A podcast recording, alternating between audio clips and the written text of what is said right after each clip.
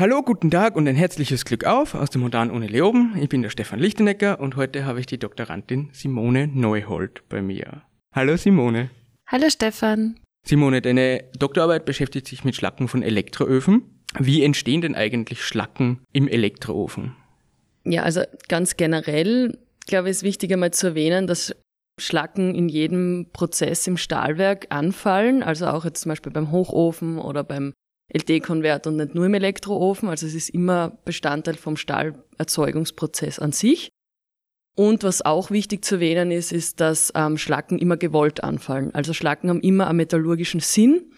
Also man will tatsächlich Schlacke erzeugen, um zum Beispiel die Stahlqualität einzustellen. Im Konverter zum Beispiel ähm, das ganze Mangan und so rauszuziehen oder ent zu entphosphoren, wie auch immer. Im Elektroofen ist es ein bisschen spezieller weil dort eben recycelter Schrott eingesetzt wird als Inputmaterial. Also es ist jetzt nicht so wie beim Hochofenprozess, wo man jetzt Erz einbringt und dann daraus Roheisen macht, dann das Roheisen aufbereitet und so weiter. Sondern im Elektroofen geht es eigentlich relativ zügig. Also man gibt Schrott vor, also ja, recycelten Stahl und auch andere Schrottkomponenten, schmilzt das Ganze dann mit Elektroden auf, haut dann Schlackenbildner dazu, damit sie immer Schlacke bildet und kann dann abschlacken und hat auf der anderen Seite den Rohstahl. Die Schlacke nimmt jetzt natürlich, gerade bei Elektroofen, im Elektroofen nimmt sie jetzt natürlich alle Bestandteile, die nicht in den Stahl gehen soll und aber aus dem Schrott kommen, auf. Drum sind Elektroofenschlacken also spannend, wenn man später was damit tun will, weil sie halt sehr viele Elemente aufnehmen können, die aus dem Schrott kommen und das halt sehr unterschiedlich sein kann. Das heißt, Schlacken werden absichtlich produziert, um den Stahl, der dann entsteht, so rein wie möglich zu bekommen. Genau, so kann man es vereinfacht sagen, ja. Also es ist jetzt im Hochofen ist natürlich so, dass also mit dem Erz kommt ja nicht nur das Eisen mit. Also ich habe ja da, das heißt Gangart, also ich habe ja andere Elemente auch noch, die an dem Eisen hängen, vereinfacht gesagt. Das heißt, im Hochofen entsteht die Schlacke jetzt nicht unbedingt absichtlich, aber sie entsteht halt einfach, weil ich Erz einsetze. Im späteren Prozess aber, zum Beispiel im LD-Konverter oder im Elektroofen, mache ich das wirklich absichtlich, indem ich Kalk zugib oder irgendeinen Magnesiumträger damit ich die Schlacke wirklich erzeuge, um alles rauszuziehen, was ich nicht in meinem Stahl haben will. Genau. Kann man generell sagen, aus was Schlacken bestehen? Also gibt es ja eine typische Schlacke oder gibt es nur untypische Schlacken? Na, also das kann man schon ganz gut eigentlich eingrenzen. Also durch das, dass ich eben Kalk- und Magnesiumträger zugebe, besteht es natürlich hauptsächlich aus Calcium, Magnesium, Silizium sind Hauptelemente. Aber bei der Elektroofenschlacke relativ viel Eisen, also das kann ich nicht ganz so gut verhindern, dass ein bisschen Eisen, was ich eigentlich im Stahl haben will, reingeht. Genauso bei der Konverterschlacke passiert das auch teilweise. Ich habe Aluminium und Mangan zum Beispiel drinnen. Also so die Hauptelemente sind bei den unterschiedlichen Prozessen immer gleich. Also bei der Hochofenschlacke habe ich zum Beispiel viel weniger Eisen als bei der Konverterschlacke und im Elektroofen. Aber auch dort kann ich sagen, dass ich immer die gleichen Hauptelemente zum Beispiel habe. Hochofenschlacke ist er als Nebenprodukt, wird er anerkannt, weil der Prozess so geregelt abläuft. Das Stahlwerk stellt es ja genauso ein, wie es das haben will. Das heißt, die grobe zu Schlackenzusammensetzung ist schon immer gleich. Also die Hauptelemente, ah, der Anteil der Hauptelemente. Was halt variieren kann, eben vor allem bei Elektroofenschlacken, ist, was an Spurenelementen noch aufgenommen wird. Ne? Also was halt aus dem Schrott sonst noch kommt. Zum Beispiel Chrom, Vanadium, Fluor und so weiter. Was passiert mit Schlacken zurzeit, Simone?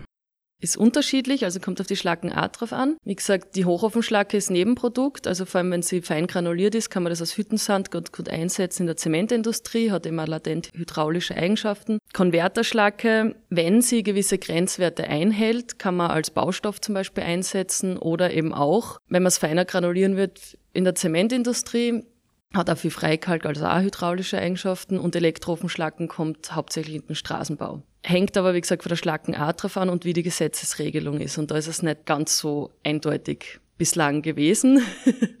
also wir haben ja die Recycling-Baustoffverordnung und dort sind zum Beispiel LD-Schlacken, also alles, was aus einem Konverter kommt, ist dort geregelt und muss eben gewisse Grenzwerte einhalten für Gesamtgehalte und für Eloatgehalte, zum Beispiel für Chrom, Vanadium, Molybden und Fluor. Das sind einige Beispiele. Und wenn diese Grenzwerte erfüllt werden, dann kann LD-Schlacke in der Asphalt also als Asphaltmischgut eingesetzt werden. Jetzt war das so, dass Elektroofenschlacken in der Recycling-Baustoffverordnung nicht verankert waren und lange Zeit das irgendwie unklar war, was jetzt tatsächlich passiert mit der Schlacke, auch wenn sie eben Grenzwerte einhalten könnte, die in der Recyclingbaustoffverordnung drinnen wären, aber es ist ja eben nicht so dezidiert für Elektroofenschlacken anwendbar. Und jetzt ist es aber so, dass für ein Stahlwerk in Österreich das so geregelt ist, dass das auch Nebenproduktstatus jetzt bekommen hat, die Elektroofenschlacke und für gewisse Zwecke eingesetzt werden kann. Da hat sehr viel Gutachten dahinter gegeben, sehr viel Bescheide, dass das nicht umweltschädigend ist und so weiter und kann jetzt als Nebenprodukt eingesetzt werden. Heißt es sozusagen, man kann 100% der Schlacke verwenden oder gibt es einen Teil, den man nicht verwenden kann? Also wenn die Grenzwerte der Recycling-Baustoffverordnung nicht eingehalten werden, zum Beispiel für LD-Schlacken, dann muss das deponiert werden. Wenn es aber die Grenzwerte erfüllt, kann man es verwenden. Genau. Wenn es Nebenproduktstatus hat, kann man es sowieso verwenden. Simone, wie fällt denn da genau deine Doktorarbeit bzw. das Projekt Milles Lack genau hinein?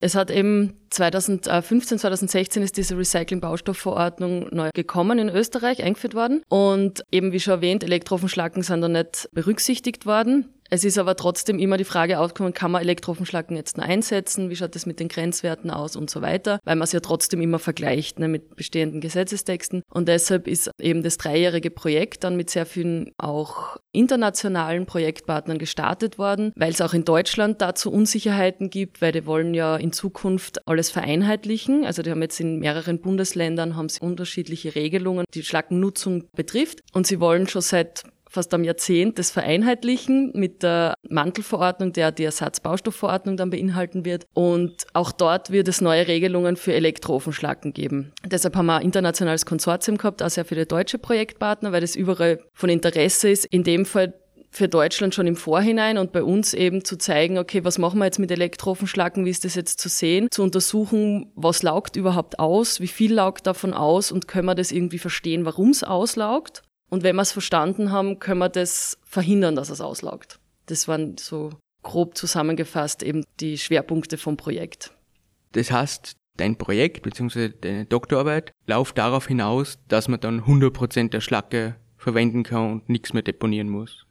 Genau, ja. Also vor allem ist es auch darauf hinausgelaufen, zu verstehen, wie der Auslaugmechanismus tatsächlich funktioniert, um eben auch ein bisschen vor diesem Worst-Case-Szenario wegzukommen, das zum Beispiel in der österreichischen Gesetzesgebung verankert ist. Also wir haben in der Recycling-Baustoffverordnung Gesamtgehalte drinnen. Das würde ja bedeuten, dass sie die Schlacke komplett auflöst zum Beispiel und alles, was an Chrom gebunden ist, freisetzt. Jetzt weiß man aber schon, nach jahrzehntelanger Forschung, dass gerade bei Chrom das so ist, dass Chrom sehr stabil gebunden ist in der Schlacke und nur sehr wenig auslaugt. Und unser Ziel war es schon auch, noch mehr Daten zu erfassen und noch mehr zu zeigen, dass vor allem die Mineralogie der Schlacke eine sehr große Rolle spielt, was dann im Endeffekt rauskommt aus der Schlacke. Und das auch für andere Elemente dann umzusetzen. Und für Chrom weiß man es relativ gut. Ne? Und dann vielleicht irgendwann in weiterer Folge zu zeigen, dass sowas wie Gesamtgehalte bei Schlacke vielleicht nicht ganz so zielführend sind, sondern es wirklich darum geht, was kommt tatsächlich dann raus aus der Schlacke, wenn ich sie einbaue unter gewissen Umweltbedingungen.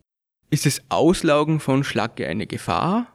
Ja, das ist auch nicht ganz so leicht zu beantworten. Also man muss da schon differenzierter darauf achten, was auslaugt. Ne? Also es gibt natürlich Elemente, die jetzt per se umweltgefährdender sind als Elemente, die weniger umweltgefährdend sind. Dann spielt natürlich aber auch die Oxidationszahl von gewissen Elementen wirklich eine Rolle. Also ein gutes Beispiel ist der Chrom. Chrom 6 ist zum Beispiel krebserregend, wobei Chrom 3 ein essentielles Spurenelement ist und man das sogar als Nahrungsergänzungsmittel kaufen kann. Ne? Wir wissen, durch unser Projekt und unsere Forschung auch, dass Chrom dreiwertig in der Schlacke gebunden ist, also in der Form, die, die jetzt nicht umweltgefährdend ist. Und jetzt muss man natürlich untersuchen, was passiert, wenn, wenn das auslaugt, oxidiert es dann auf. Wir wissen aus, gewissen, aus sehr vielen Tests, dass das auch nicht der Fall ist. Also die Chrom-6-Konzentrationen sind, wenn überhaupt, sehr, sehr gering, also noch geringer als ohnehin schon, und, also teilweise unter der Nachweisgrenze und so weiter. Das heißt, erstens einmal laugt generell sehr wenig Chrom aus der Schlacke aus. Und wenn es dann auslaugt, ist es Chrom 3. Das heißt, ich muss da mal unterscheiden, ist es jetzt wirklich was Umweltgefährdendes, das auslaugt oder nicht. Im Fall von Chrom kann man das relativ leicht ähm, differenzieren. Dann haben wir zum Beispiel noch Vanadium, da weiß man auch, dass mit der steigenden Oxidationszahl zum Beispiel die Toxizität erhöht. Und dass das da nicht so leicht verhinderbar ist wie beim, beim Chrom, dass das aufoxidiert. Das heißt, gerade bei Vanadium ist es sehr wichtig, dass wir einen Weg finden, das auch sehr stabil in der Schlacke zu binden. Das haben wir im Projekt Mileslake gefunden. Da haben wir auch schon Laborversuche gemacht und schon größere Versuche in so einem 100 Kilo Elektroofen und schauen jetzt im Folgeprojekt, wie wir das auch im Stahlwerk umsetzen können, um das quasi noch sicherer zu machen. Also Vanadium laugt jetzt nicht sehr hoch aus, ist aber schon immer so im Grenzwertbereich zwar drunter, aber es wäre natürlich optimal, wenn man auch ein System, das gut funktioniert, noch optimieren kann und wirklich garantieren kann, dass das komplett festgebunden ist und gar nichts mehr in die Umwelt kommt. Simone, wie viel Schlacke wird denn produziert, dass das alles überhaupt wichtig ist? Also es ist so, dass in Österreich am meisten von ähm, LD-Schlacke oder Hochofenschlacke anfällt. Das sind bei LD-Schlacke so über 700.000 Tonnen zum Beispiel pro Jahr. Bei Elektroofenschlacke ist die Menge viel geringer weil es nur ein Stahlwerk in Österreich gibt, das jetzt Baustahl produziert. Und ich habe mich mit Elektroofenschlacke aus der Baustahlerzeugung beschäftigt. Das sind jetzt zum Beispiel 80.000 Tonnen im Jahr, was natürlich weniger ist als LD-Schlacke. Was man aber schon auch dazu sagen muss, ist, dass halt also erstens einmal die Schlacke ja immer anfallen wird und die Schlacke sehr gute mechanische Eigenschaften hat. Also sie sind wirklich vergleichbar zu natürlichen Gesteinen. Sie haben einen ähnlichen Entstehungsprozess, haben eine ähnliche Zusammensetzung. Man findet Mineralphasen, die in natürlichen Gesteinen vorkommen, genauso in Schlacken. Und sie haben eine gute Abriebfestigkeit. Also sie sind wirklich als Baustoff geeignet und fallen ja ohnehin an. Ne? Das heißt, auch wenn es jetzt mengenmäßig nicht wahnsinnig hoch ist, ist es trotzdem gut, das Material einzusetzen, bevor man es deponiert. Und bei Elektroofenschlacke ist es halt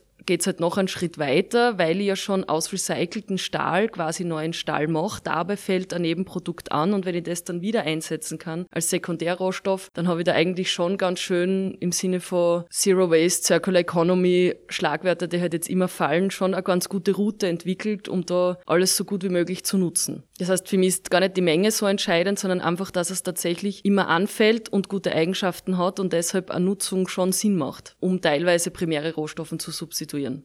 Danke Simone für diesen Einblick in die Schlacke, vor allem Elektroofenschlacke. Was kommt denn als nächstes bei euch im Projekt von Mileslack vor? Was sind denn eure nächsten Punkte, die ihr euch anschauen wollt?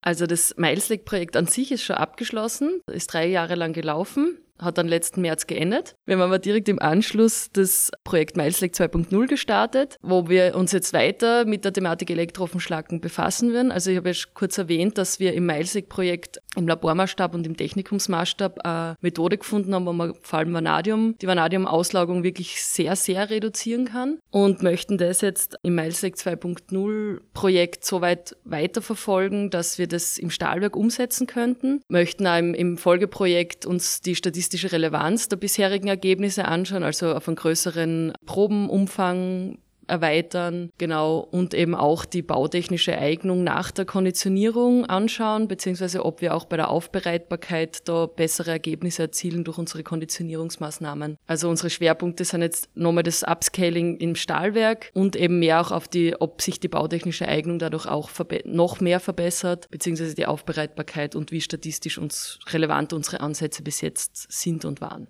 Äh, zwei Jahre läuft das Projekt Mileslack 2.0 noch und Mileslack ist komplett abgeschlossen. Danke Simone für das Interview über Schlacke und Elektroofenschlacke. Ich habe das wirklich sehr informativ gefunden und ich wünsche viel Spaß bei Mileslack 2.0. Danke und sehr gerne. Danke, Baba. Tschüss.